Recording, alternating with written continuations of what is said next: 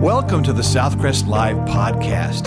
If this is your first time to listen, please connect with us at www.southcrest.org for more information. Thanks for listening and enjoy today's message.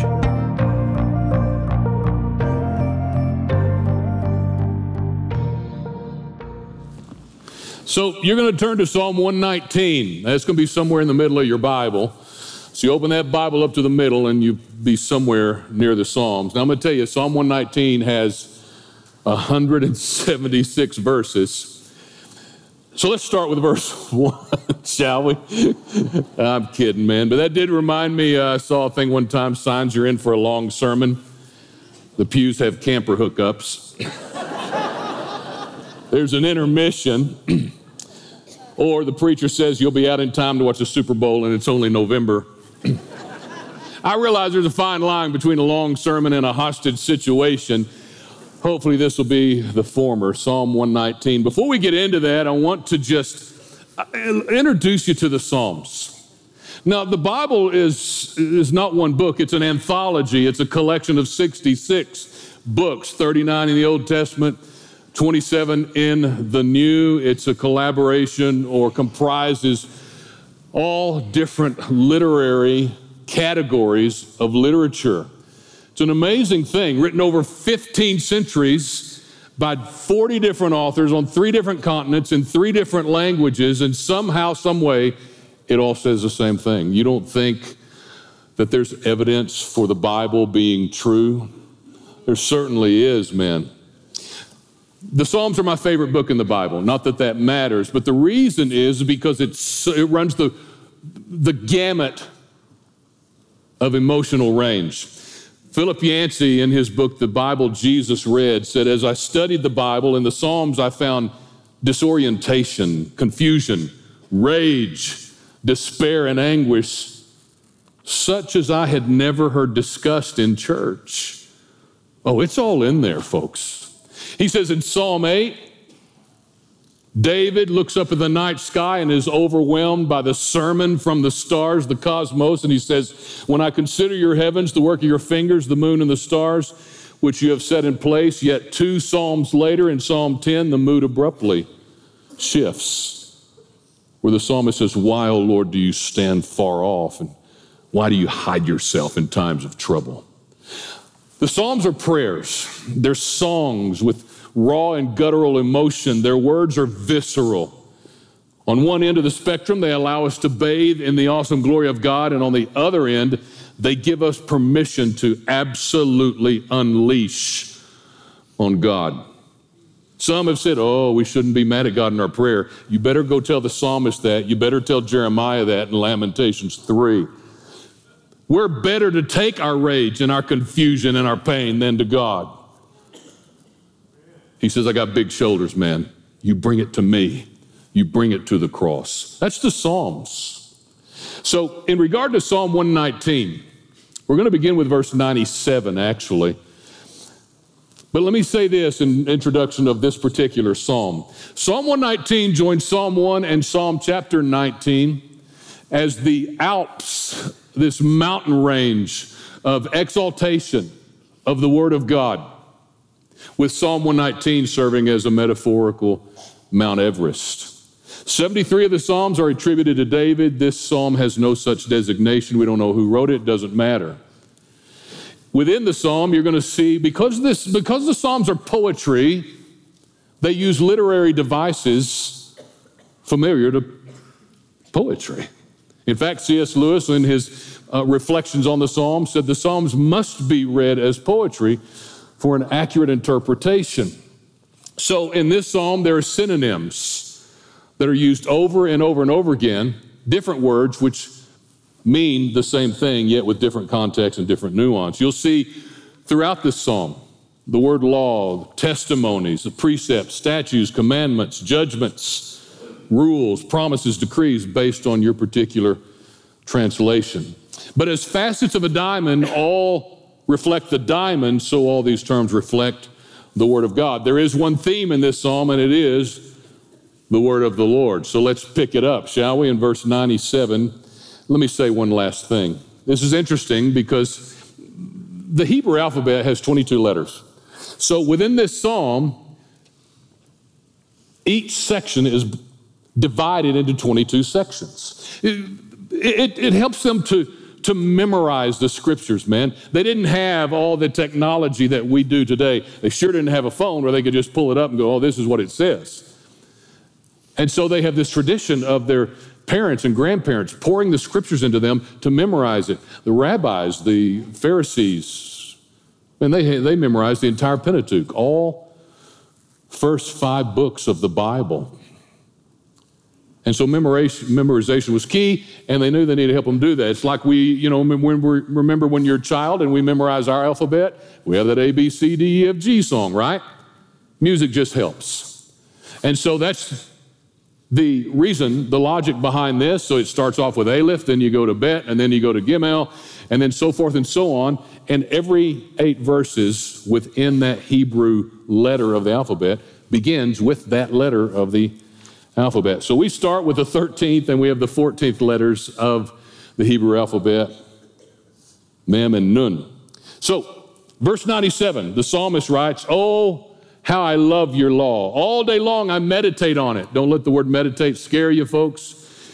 If you know how to worry, you know how to meditate. Right? Yeah. It's turning that over and over again. Worry is just negative meditation. That's all it is. And then in verse 103, he says, how sweet are your words to my taste, sweeter than honey to my mouth. We jump to verse 105. Your word is a lamp for my feet, a light to my path, to illuminate my way. Verse 106, I have vowed and solemnly sworn that I will follow your righteous laws. And then we jump to verse 112. My heart is on keeping your decrees. I am determined to obey your statutes at all times to the very end. Point 1, love for God and love for his word go hand in hand. Love for God and love for his word go hand in hand. He says, oh, how I love your law. Not just, hey, I love your law. It's, oh, how I love your law. You sit down for a big, awesome dinner. Oh, how I love this food. You get the spirit. You get the emotion behind this, right?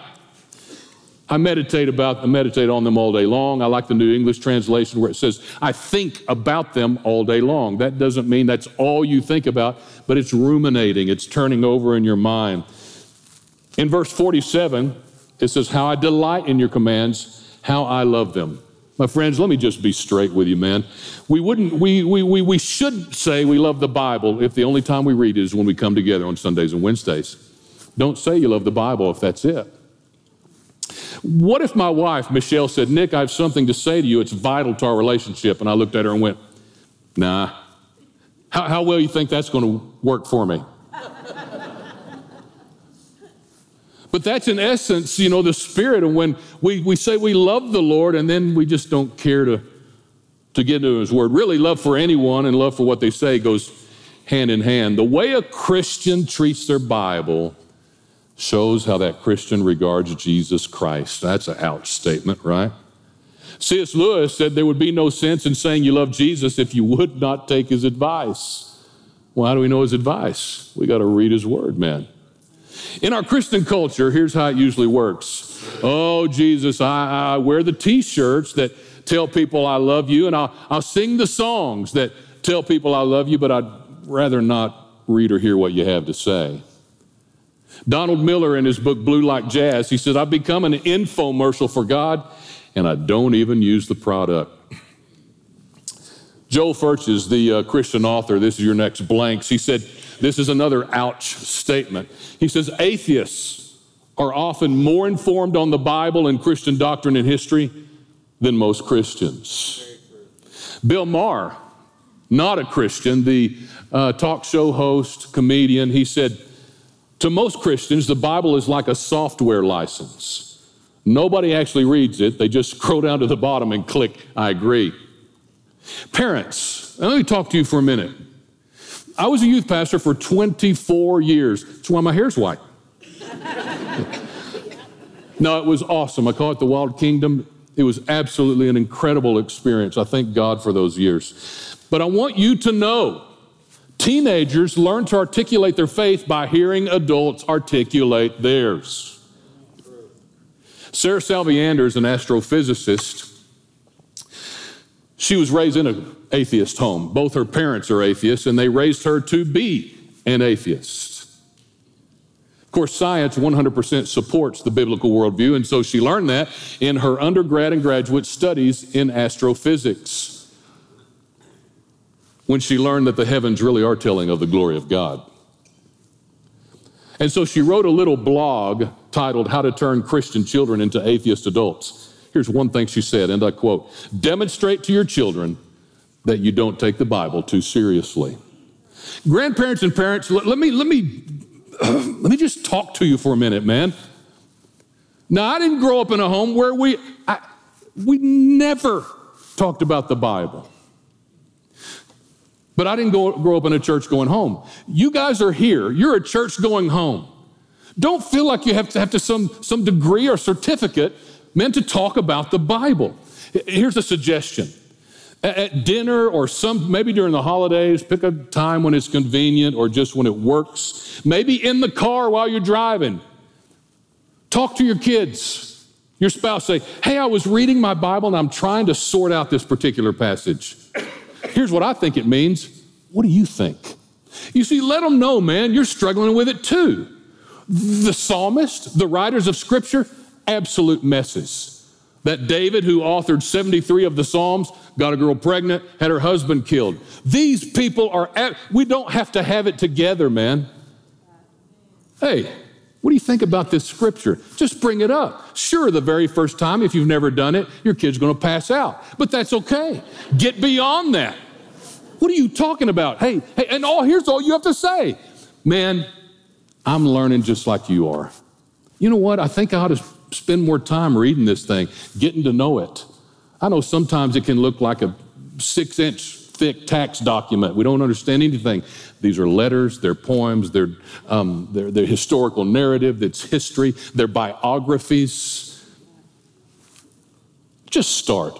And with the amount of study Bibles we have today in so many translations, we're really without excuse.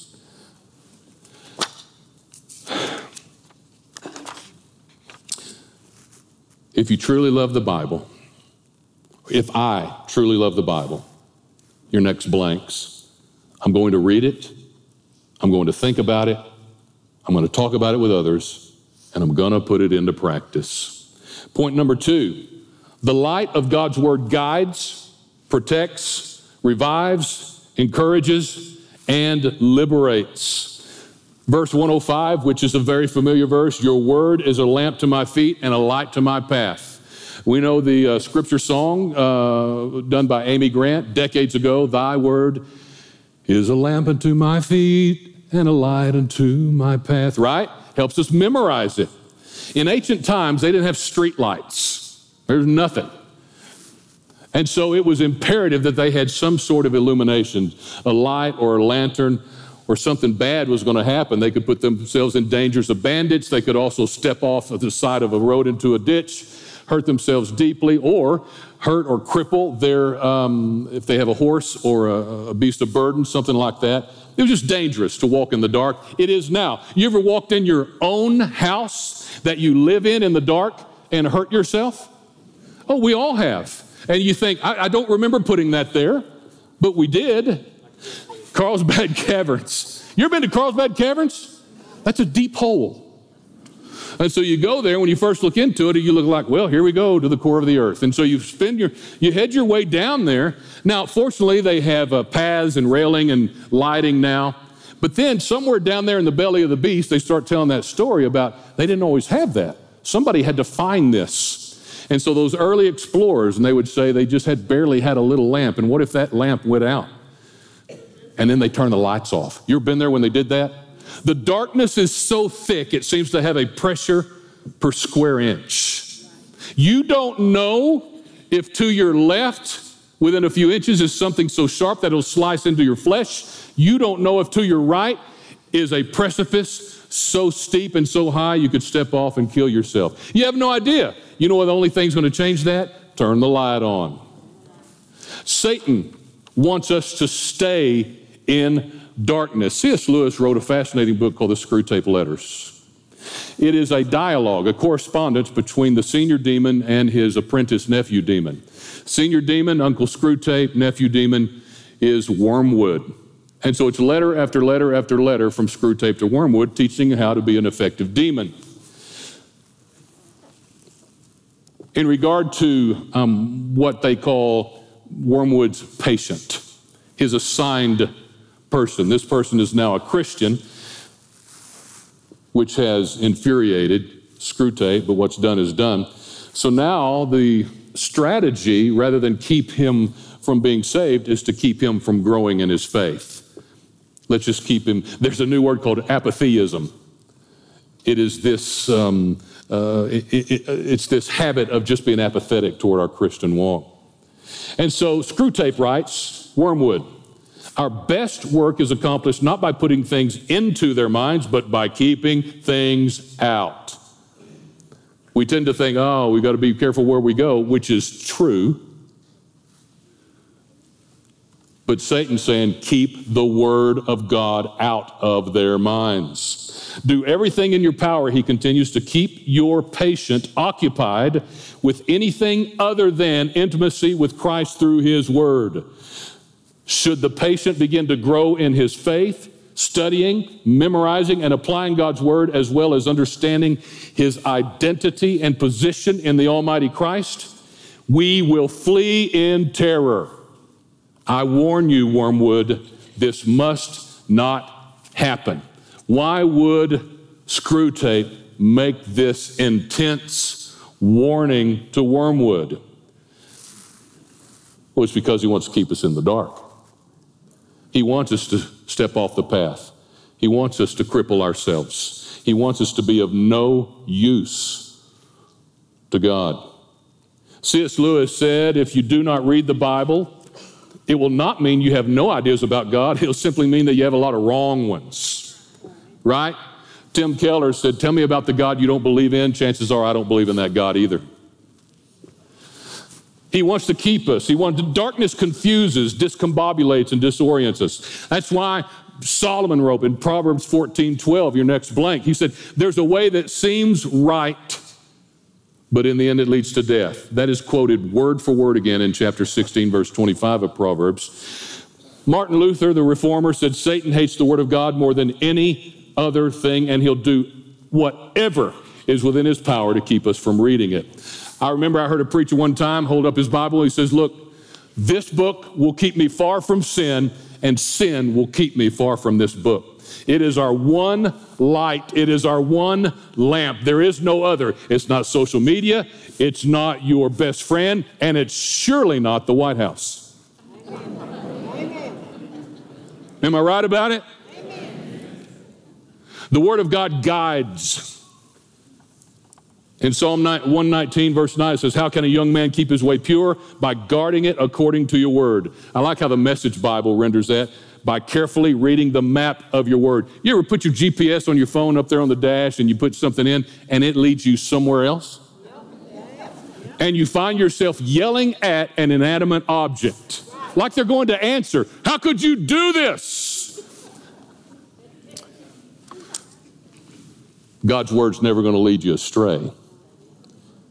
You're always going to be right where you need to be, right when you need to be there. He'll always be spot on. Did you ever notice, if you read through the Gospels, Jesus was never in a hurry and he was never late. You'll always be right on time. In Psalm 25:12, the psalmist wrote, who is the one who fears the Lord? God will instruct them through his word in the way they should choose. He wants you to know his will. His word guides. In fact, Psalm 32:8, I will instruct you and teach you in the way you should go. I will counsel you with my loving eye on you. God's not standing back there with his arms crossed and say, look, I told you where to go. Now do it. He's with you the whole time, man. He's got his arm around you saying, I got you. Now, if you want to stray off, he'll let you. But he's got you. The blazing flame of God's word is not sent to merely astound us with its brilliance, but also to guide us by its instruction. When life has turned you upside down, the Bible is your true north. It's like, remember Foghorn Leghorn and the old Looney Tune cartoons? You younger people don't, but you need to look him up. that big rooster chicken thing. And he said, boy, I say, boy, it's more confusing than a termite and a yo-yo. Which way is up? That's the same way we are, right? We go to bed on top of the world. We wake up with the world on top of us. What happened during the night? There's a corrective property to the Scriptures. Never think there's not, man. Don't listen to the devil hiss in your ear that it's not going to make a difference. It will. I'm speaking from personal experience. The Word of God protects. It protects us from reacting instead of responding. You ever had someone cut you off in traffic? You ever have someone gossip about you and spread something? And you, our natural inclination is want to go hurt somebody, right? Look what the psalmist writes in this very same psalm, verses 69 through 71. He says, arrogant people smear me with lies, but in truth, I obey your commandments with all my heart. He said, I like this. I'm reading it from the Scriptures. Their hearts are dull and stupid, but I delight in your instructions. So we go back to Romans 12. Vengeance is mine, says the Lord. And he says, don't hit back. Right. Had a friend in high school. He said, Nick, do you know if a cat scratches you, you know why you don't scratch it back? I said, what? It's a dumb animal. Listen, don't hit back. So the Word protects us from reacting instead of responding. Psalm 119:11, another familiar passage. I have hidden or stored up your word in my heart that I might not sin against you. It protects us from ourselves. Chuck Swindoll, one of my all-time favorite Bible teachers. He pastored in Southern California for decades, a prolific author. I used to listen to him all the time. He's still pastoring and preaching. Godly, humble man. Because he was so effective, well, he was invited all the time to different conferences and conventions to speak at. And so they flew him all the way from Los Angeles all the way up to Toronto, Canada. He's up there. He's exhausted. He's preached and intermingled all day long. He finally goes back to his hotel. He tells this, he shares this story. He goes back to his hotel, very nice hotel. They put him in. He walks in, goes to the elevator, pushes the button, it opens, he steps in, and right behind him step in two beautiful women. He really doesn't think anything about it, but being raised the right way, he says, ladies, let me push the button for you. What floor? And they said, it depends on what floor you're going to. Here's what he says. He said, my first thought was not, what if my wife finds out? My first thought was not, what if my church finds out? My first thought was, don't be fooled. God is not mocked. Whatever a man shall sow, that shall he also reap. The Word of God protects. The Word of God revives and encourages. In Psalm 119, verses 28, 50, and 81, he says, I weep with sorrow, encourage me with your word. Your promises revive me, it comforts me all day long. I have suffered much, O Lord. Restore my life again as you promised, according to your word. Human nature never changes. The human condition never changes. They were exactly like us as we are today, as they are 20 centuries ago. Culture changes, society, customs, technology. But they suffered just like we. We can't read the Scriptures and look at it and go, yeah, but they don't know how I have it today. Oh, yeah, they did.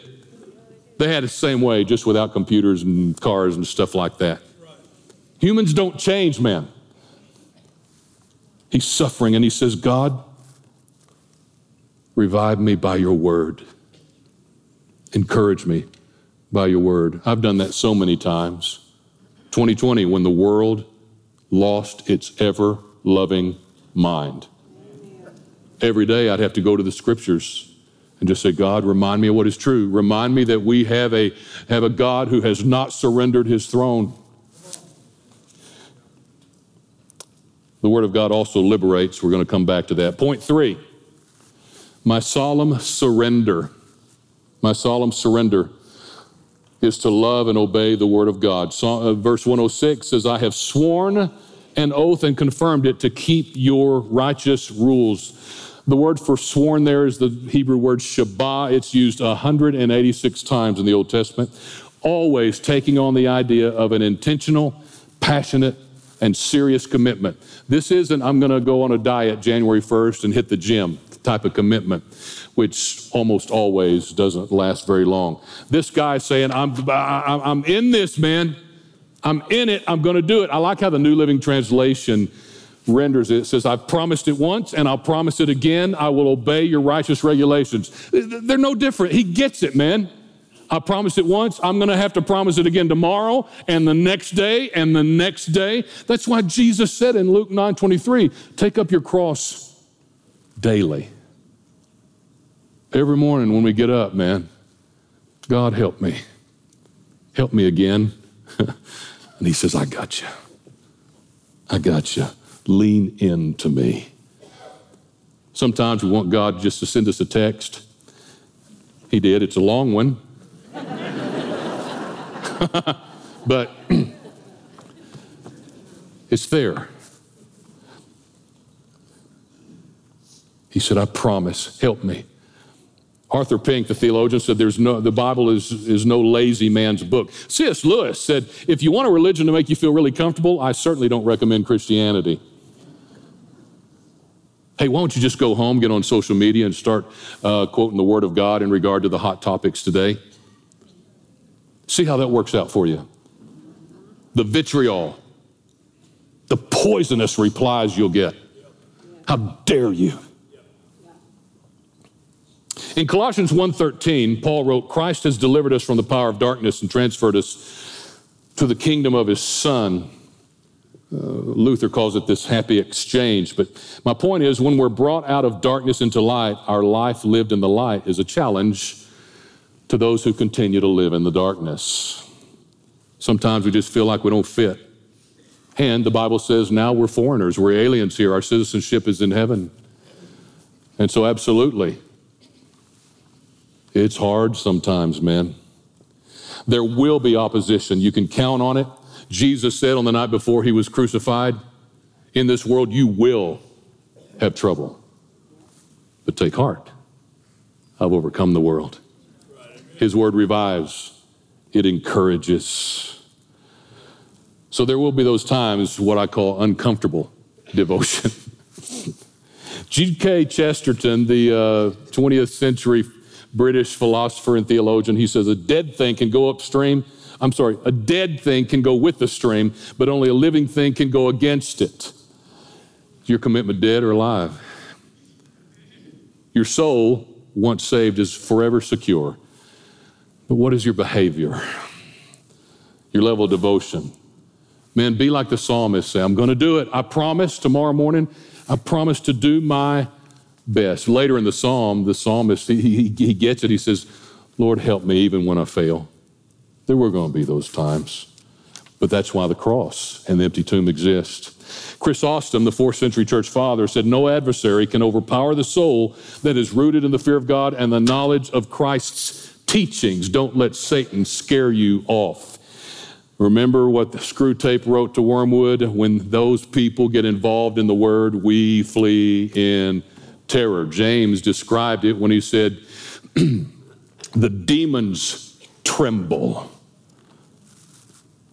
when Jesus shows up. When does Jesus show up? When we show up.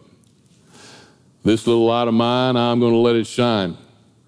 Paul wrote in 1 Corinthians 15:58, he said, look, my beloved brothers and sisters, stand firm, steadfast, dig in, immovable, unshakable, always abounding in the work of the Lord. Always, not sometimes. You like flying? Flying on an airplane? The flying is great. Getting there is problematic.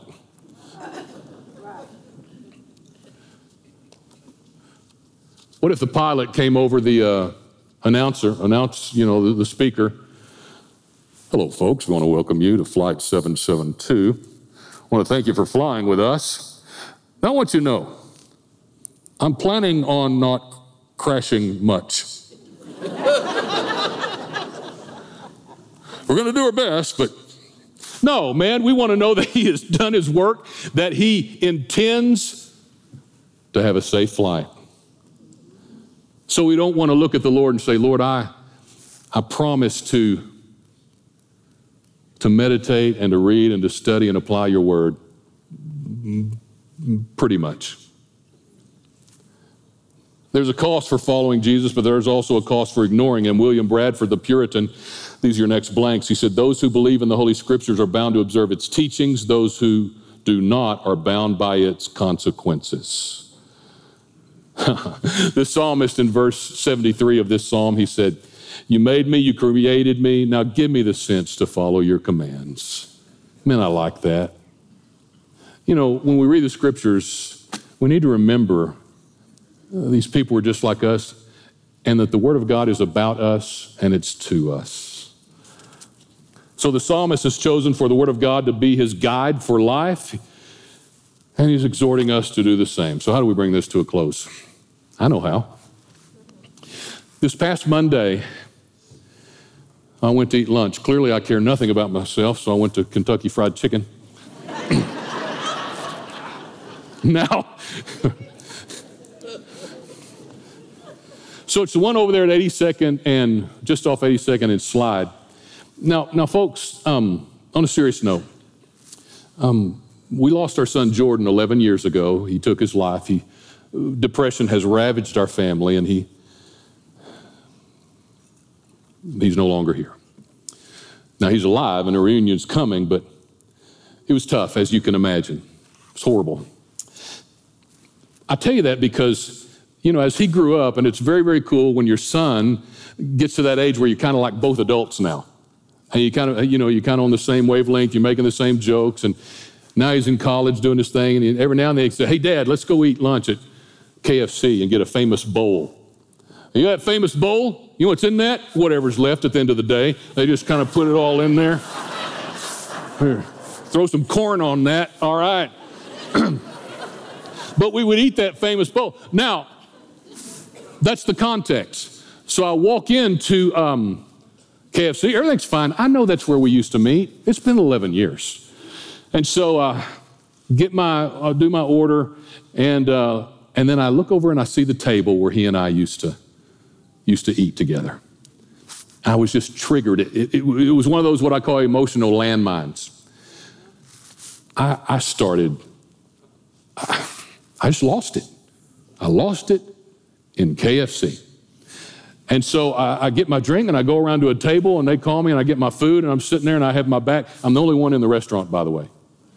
I'm sitting with my back to them. I don't want them. The guy back there who's tatted up and frying chicken looking at me like a big sissy, and I'm turning around.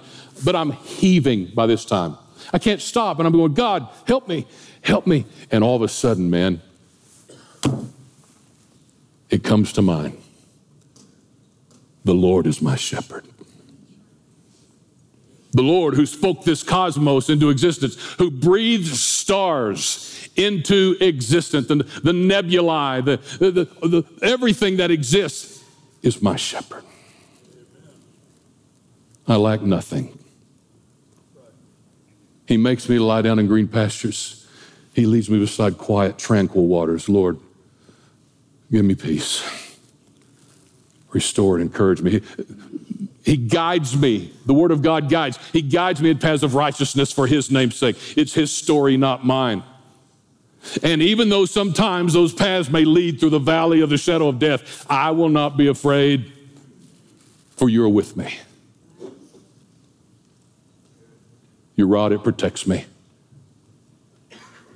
Your staff, it guides me. You set a table for me in the presence of my enemies. You anoint my head with oil. My cup overflows. I don't even have to be afraid, God, of Satan sneaking up behind me, because goodness and mercy follow me all the days of my life. And one day, I'm going to dwell in the house of the Lord forever. Amen. The Word of God guided me. It protected me. It revived and encouraged me. And it gave me hope. By that time, I finally stopped crying, and something had happened. I'd gone from almost spitting a nugget across the table to now I'm on holy ground. I am attending Kentucky Fried Baptist Church. We were having church. My point is the Word of God saved me. Amen. The Word of God. So we come back to that point where I said the Word of God liberates. Spurgeon said, "Happy are they who in searching the Bible discover their Savior." Jesus told the men on their way to Emmaus in Luke chapter 24, they did not recognize him, the risen Christ. And Luke records that using the prophets, the law, and the Psalms explained to them everything about himself. In the Psalms, as well as the rest of the Scriptures, we find our Savior. The Psalm 119 is not just it's not merely an exaltation of Jesus, of the Bible. It's an exaltation about the sufficiency of Jesus Christ himself. He is the living Word, the Lord of the nations, the Lion of Judah, the Rock of salvation. He's the Ancient of Days, the Great I Am, who is, who was, and who is to come, the Almighty. And that's who showed up at Kentucky Fried Chicken. The Word of God liberates.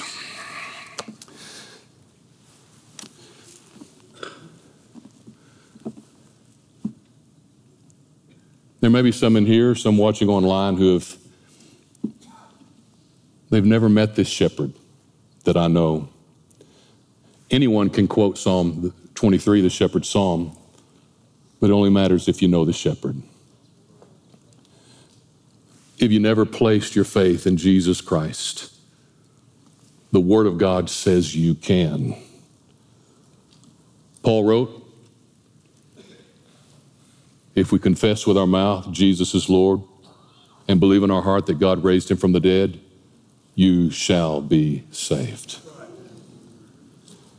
Then for Christians here, you've known the Lord for a while, but it's been a while since you took your Bible seriously. Folks, my whole goal during this last half hour was to help you fall in love with your Bible again or for the very first time.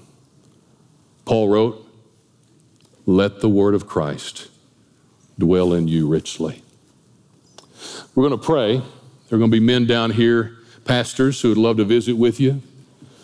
If you need to be reminded of what is true in the Word of God, we're here. Let's pray together. Thanks for listening and enjoy today's message.